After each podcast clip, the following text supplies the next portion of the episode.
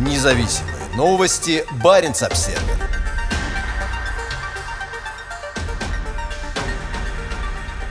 Заполярные командующие поддерживают прямой контакт, чтобы избежать недопонимания во времена напряженности.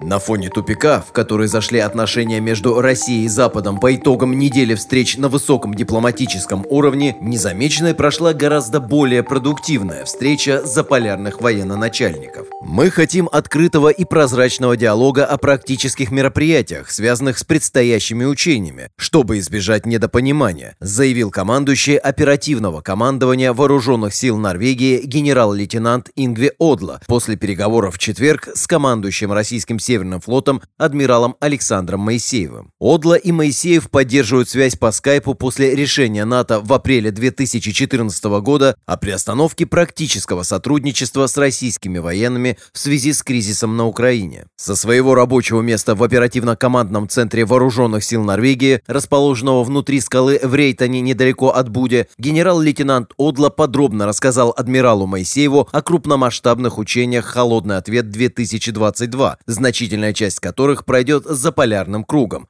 на суше, на море и воздухе. Как Баренц Обсервер уже сообщал, НАТО отправит на учения, которые начнутся в марте и продлятся до начала апреля, две авианосные группы. Учения «Холодный ответ», в которых будет задействовано более 35 тысяч военнослужащих, станут крупнейшими в Европейской Арктике с 80-х годов прошлого века. Из-за наращивания российской военной мощи у границ с Украиной еще никогда со времен встречи Рональда Рейгана и Михаила Горбачева в Рейкьявике в 1986 году напряженность в отношениях между Москвой и НАТО не достигала такого уровня, как в последние несколько недель. Переговоры, направленные на деэскалацию ситуации, закончились безрезультатно. Сначала в понедельник состоялась двусторонняя встреча между США и Россией в Женеве, за которой в среду последовали переговоры в штаб-квартире НАТО в Брюсселе. В четверг в Вене состоялось заседание Совета Организации по безопасности и сотрудничеству в Европе, ОБСЕ. Существует реальный риск нового вооруженного конфликта в Европе, заявил генеральный секретарь НАТО Йенс Столтенберг на пресс-конференции по итогам встречи в Брюсселе. В пятницу министр иностранных дел России Сергей Лавров заявил на пресс-конференции в Москве, что недоволен тем, как завершились переговоры. «Нашему терпению пришел конец. Мы очень терпеливы», — сказал он. Во время предыдущих учений НАТО в Норвегии в 2018 году корабль российского Северного флота неожиданно объявил о планах пуска ракет в международных водах, которые частично совпадали с районом проведения учений, где находились корабли и самолеты НАТО. Хотя Активность российских военных у побережья Норвегии во время учений является вполне обычной практикой, обе стороны прекрасно понимают, что именно в период напряженности инциденты и недопонимания могут привести к нежелательной эскалации. На вопрос Баренц Обсервер, обсуждались ли на видеоконференции возможность закрытия российскими военными районов в Норвежском море во время холодного ответа, пресс-секретарь Вооруженных сил Норвегии Пребен Аурсанд ответил, что эта тема не поднималась. При этом он отметил, что в соответствии с Венским президентским документам России будет официально предложено направить на учения наблюдателей по линии ОБСЕ. Приглашение будет направлено в Москву в начале февраля. Пресс-служба Северного флота в Североморске подтвердила, что на видеоконференции норвежская сторона заверила, что во время холодного ответа будет строго придерживаться принятых на форуме ОБСЕ в 2011 году принципов укрепления доверия и безопасности, предусматривающих прозрачность при проведении крупных военных учений.